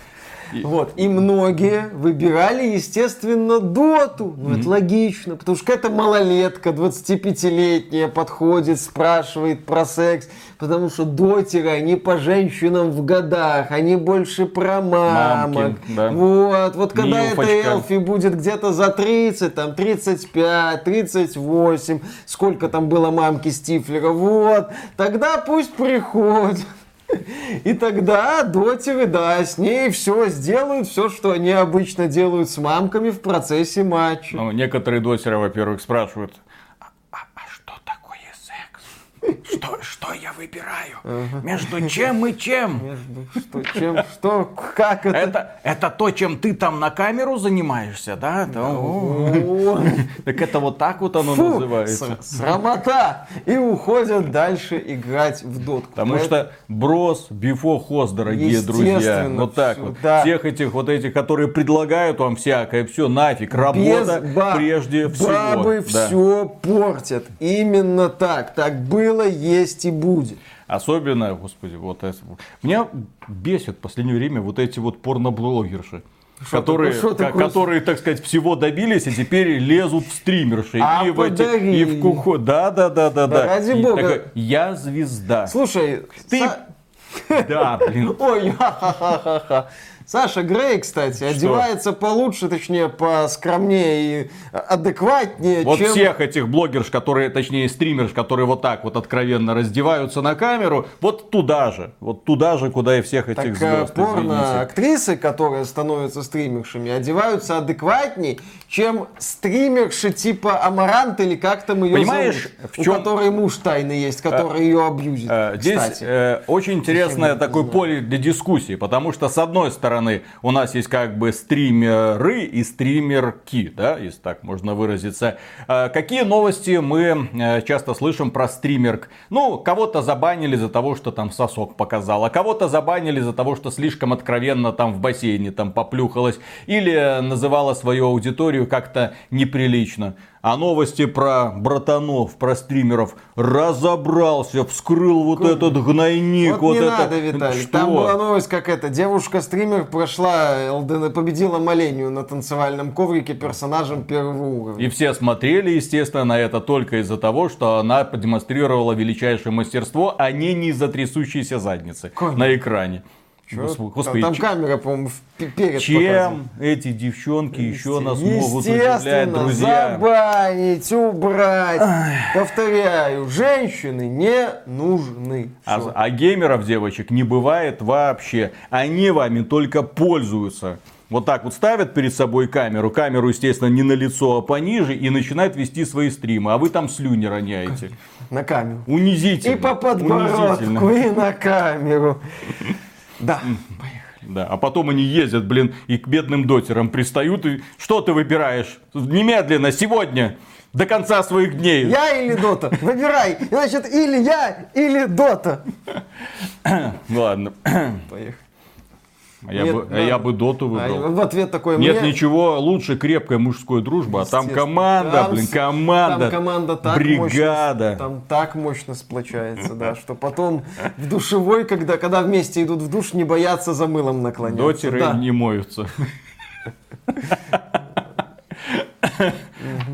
Как и многие другие кибератлеты. Зачем? Конечно. Так, ну что ж, Да, мы начинаем. Раз, два, три.